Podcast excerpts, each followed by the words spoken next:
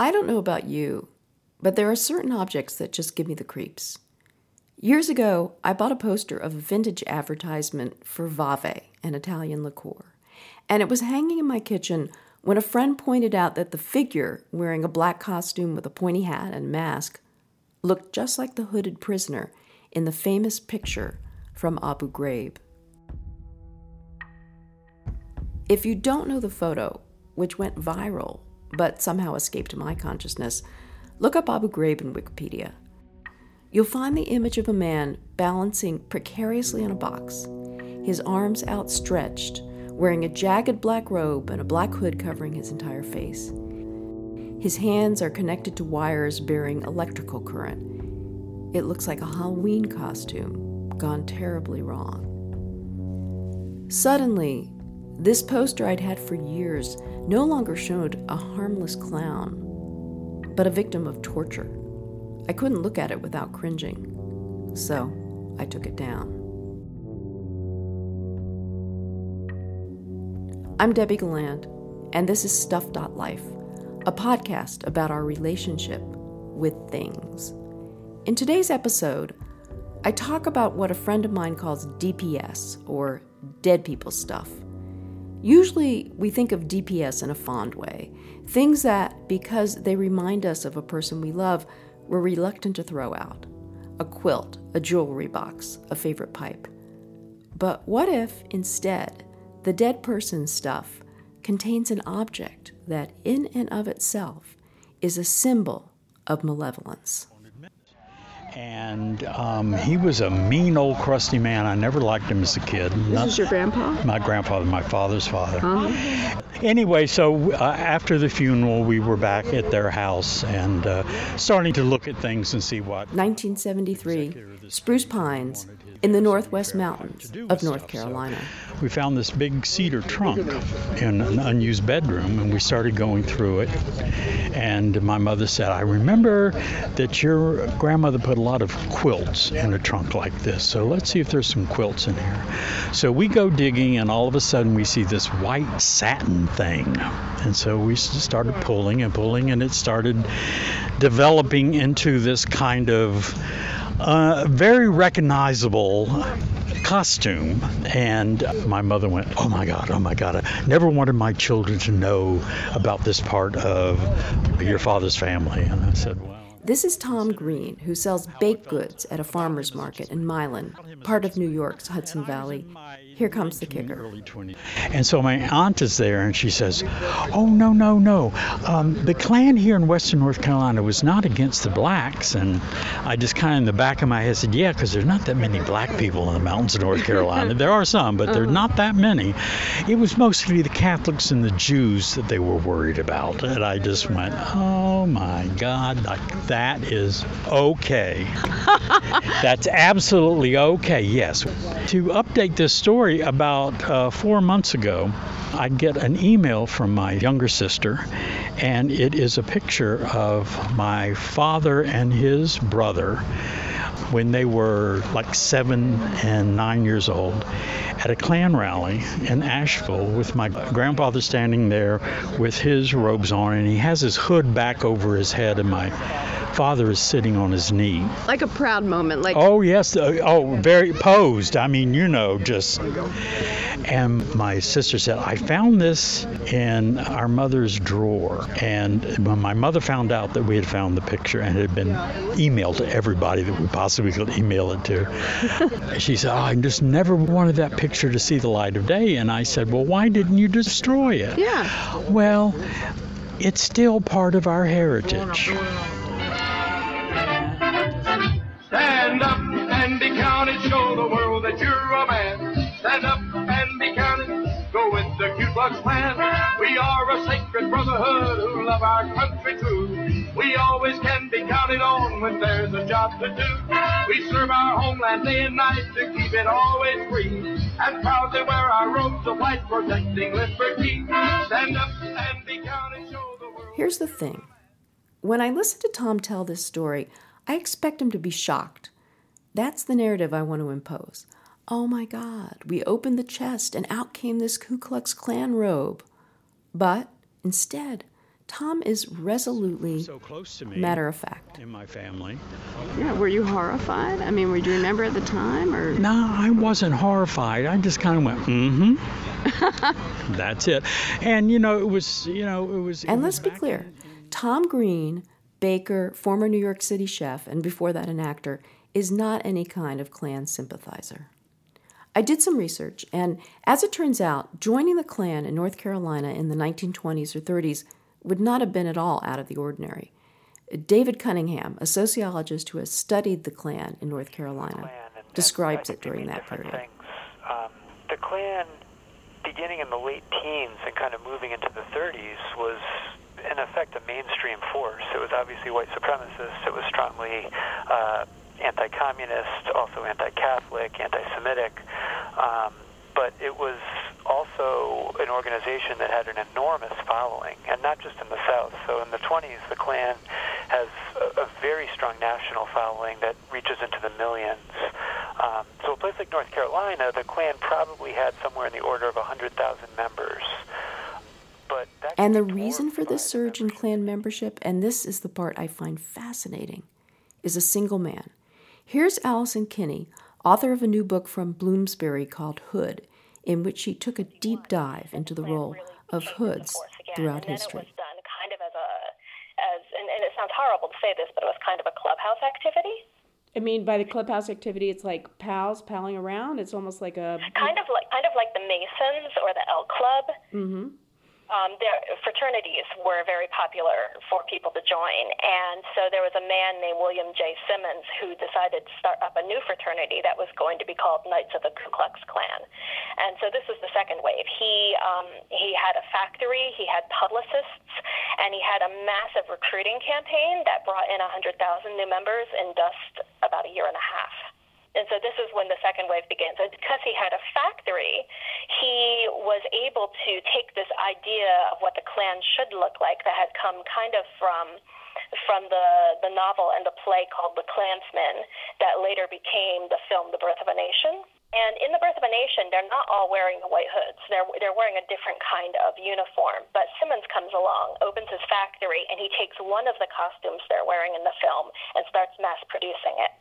And so, because of Hollywood and um, shopping catalogs, because he had a catalog and mass production, we get this mass produced idea of a Klansman, and that's where the iconic look comes from. Fascinating. So here's Hollywood in 1915, not just reflecting, but creating cultural iconography. Here's capitalism fanning the flames of hatred. And then think about the sheer numbers, which suggest this. There are thousands upon thousands of Klan robes in attics and closets in this country, just waiting to be found. Which leads me to part two of this story. Okay, so this is my friend Tabby. Okay. Say hello. This is my brother Oren. Oren or Warren? Oren. Oh, hi, Oren. And um, Hi, Debbie. Hey, I'm actually recording. That's my friend Tamima introducing me to her brother Orrin.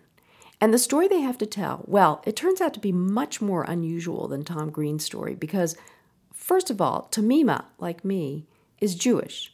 Some of the sound you're going to hear is garbled because we're at a party and Tamima has insisted on calling her brother Orrin, who she says tells the story better than she does. I'm holding up a smartphone to her phone to record this story. So, where the sound drops out, I'll come in and translate. So the story is this. Back in 1954, the Supreme Court came down with um, Brown versus Board of Education stating that separation was inherently unequal. Shortly thereafter, my father moved to Richmond, Virginia, with myself as an infant, my mother, um, to head up the B'nai B'rith Anti-Defamation League in Richmond. Orrin is saying that their father, Murray Friedman, was hired to head up the Anti Defamation League in Richmond, Virginia. among his activities was uh, trying to um, move uh, desegregation and integration uh, ahead in the uh, in the South. And among one of his projects was he hired a redneck to, inf- to infiltrate the KKK in North Carolina. Now, did you know about this at the time you were a little kid when this was going on? I no, I was a, I was in, in diapers. Okay, but was this a family legend? Did you guys know about it? Well, you knew about it. I mean, it. later? Years later, I knew about it. Okay. All right. So, okay. So you know. right. So anyhow, this guy was like a good old boy, and when he would give my father like uh, an accounting so he could be reimbursed, instead of saying you know meals, he wrote eats. You know, on a slip of paper, he wanted to be reimbursed for his eats. Um, but anyhow, this guy joined the KKK, got his robe, and um, was feeding the information back to my father, who was then passing it on to the FBI. So indirectly, this guy was an FBI informer. In other words, Friedman hires a Southern good old boy to infiltrate the KKK and inform him and the FBI about their activities in North Carolina. And his relationship goes on for a few years until a conservative journalist writes an article exposing him as a guy who's stirring up a bunch of trouble and trying to integrate Virginia's schools. Within the next couple of years, enough stuff, you know, came down that the FBI said, you know what, you better get out of town. Wow. So his relationship with this redneck ended, and when it was uh, ended, uh, this guy gave him his KKK robe. Now, Murray Friedman passed away in 2005, but his kids didn't get to clean out his things until the summer when his second wife died. And though they'd heard the Klan story, they'd never seen the robe. They weren't even sure it still existed. So I sort of had this understanding that somewhere in his belongings was a KKK robe. And uh, when we were cleaning out his apartment, there it was Just the other day? Just recently? in June. In June. In June. And what was that like? I mean, where did you, first of all, where did you guys find it in the apartment or the house? In his bedroom, in his closet, next to his uh, his uh, dress uniform from when he was in the Marine Corps. Was it hanging on a hanger? Yes. with a dry cleaning bag over it. Yes. It had a dry cleaning bag over it. Did you guys take a picture? No, of it was just it, it was just hanging, uh, and uh, I, I guess he had the the hood was attached to it, but it was not, nothing changed. Well, how did you guys feel when you saw it? Well, I'm actually kind of proud of it because of what it, you know what he was doing with it. It's not like he was participating, but rather infiltrating and trying to uh, change the you know, change the environment in the South. Okay. So here's story number two about somebody finding a Klan robe in the attic. Or, okay, in a closet. And again, the reaction isn't horror. Of course, you wouldn't expect the Friedmans to be ashamed. Their father wasn't a member of the Klan, he was fighting it. But remember, we're talking about an object that I would say is inherently as potent a symbol of hatred and viciousness as you can imagine, on a par with a Nazi swastika. Like I said, I had to take down the Vave poster because it reminded me of Abu Ghraib. A real Klan robe in person, I get shivers. I spent a lot of time talking to Alison Kinney about this very point. Broader. Do you think the Klan robe is inherently creepy? I think it is creepy. Um, however, it's based on a number of different kinds of outfits that his, that over a few centuries have not been creepy. So I think that calling it inherently creepy is kind of overlooking the ways in which costumes costumes change and remain the same. And what's important to look at is, is who wields power in wearing these costumes. Um, but definitely, Kinney points out that the white cone with the mask and gown has been used for perfectly innocent purposes throughout the centuries. A confraternity in Italy wore outfits like these in the 15th century to provide chaplaincy services for people in prison. To complicate things even more, it's not always the perpetrators of violence who wear the hood. Sometimes, as with Abu Ghraib, it's the victims. But either way, a lot of the time, it's associated with menace. Yes, and in my book, actually, there's this one terrible part in one of the chapters where I just make a list of places where hoods are used in torture for the past century so that victims cannot hold people who are torturing them accountable. And yet, I'm not hearing this in my interviews. Later, though, thinking about what Orrin said, thinking about the pride he felt when he beheld this terrible object, I remembered other parts of Tom Green's story. Namely, that as despicable as he found his paternal grandfather, he couldn't stop praising his grandmother. You know, I just my grandmother I miss to this day. Mm. You know, Mm. she she's such a part of me in the sense of what I truly love and feel. And I think the best parts of me are from her. Then, when I asked for his grandparents' names, he added this. My grandfather was Linton B. Green, and my grandmother was Beatrice Woody Green. Okay. And the she was originally a Woody, which is a big family of chair makers uh, and furniture makers in Western North Carolina. There's still a Woody's chair shop uh, just outside of Spruce Pine. And the senior Woody made chairs for John Kennedy, Caroline, and John John. And then in a room that I had a small little um, coal fireplace. And when I slept on it as a kid, it had a straw mattress. It was a rope bed at that point. Straw mattress, a feather mattress, and I slept on sheets that my great grandmother and grandmother grew the flax, made the thread, and wove the sheets from linen. And that room was right next door to the kitchen. So I got to wake up in the morning smelling biscuits. And So, yes, Tom Green was there when his family learned his grandfather was a Klansman. But maybe the emotion we want to go to when we discuss what we find in the attic, when we think about our ancestors, is pride. So for Tom Green, it's his grandmother, Beatrice Woody Green, the long suffering wife of a Klansman and the daughter of a long and proud line of chair makers, who is the hero of his story. A woman so resourceful she could make the very bedding he slept on as a child.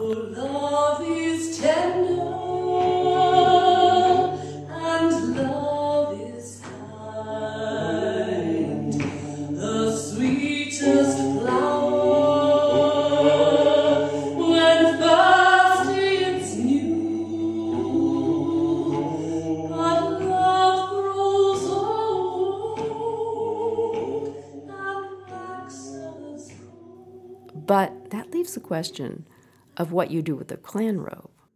My, my wife says, "What are you going to do with that damn thing?" You know, so I don't know if I can throw it in the trash, burn it, or if I can give it to somebody who might think it has some historic, you know, meaning. I mean, my thought is to contact a uh, civil rights museum and see if they might be interested. Oh, that's a that, that's a great Okay, idea. but on the other hand, you know what? You can buy brand new robes online right now. Oh my god. I, yeah, but if you search for one, I put it to and- Alison Kinney, who, by the way, remembers a story about some museum that was inundated with Klan robes mailed to it from all around the country. So Orrin might have to come up with a plan B. How do you think somebody should dispose of one of these if they if the museum can't take them all and you think that there are thousands in existence waiting to be found? Um, is there a uh, is there a ritual that could purge the evil of this or some kind of use just make rags out of them or something or? Yeah, I mean, I, I it depends on where you live and whether you have um, uh, a county or municipal fabric recycling facility.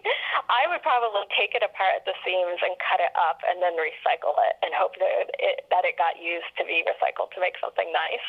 But if, but if someone wanted to burn it or otherwise destroy it and obliterate its meaning, I think that that is also a good idea. All right, so you could actually have your own little ceremony and just say, "I don't play into this. I don't. This is. I'm not buying this. This is not a part of my family that I want to accept." I think that that would be a good idea. Thanks to Tom Green, Orrin and Tamima Friedman, David Cunningham, Alison Kinney, and to my husband, Warren Levinson, who first heard Tom Green's story about the Klan robe at the farmer's market and was willing to turn the car around so I could go back and record it.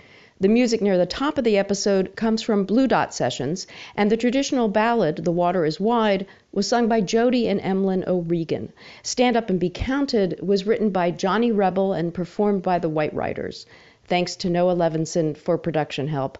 I'm Debbie Galant, and you've been listening to Stuff.Life, which you can hear on iTunes, Stitcher, or wherever you get your podcasts. And check out our website, Stuff.Life.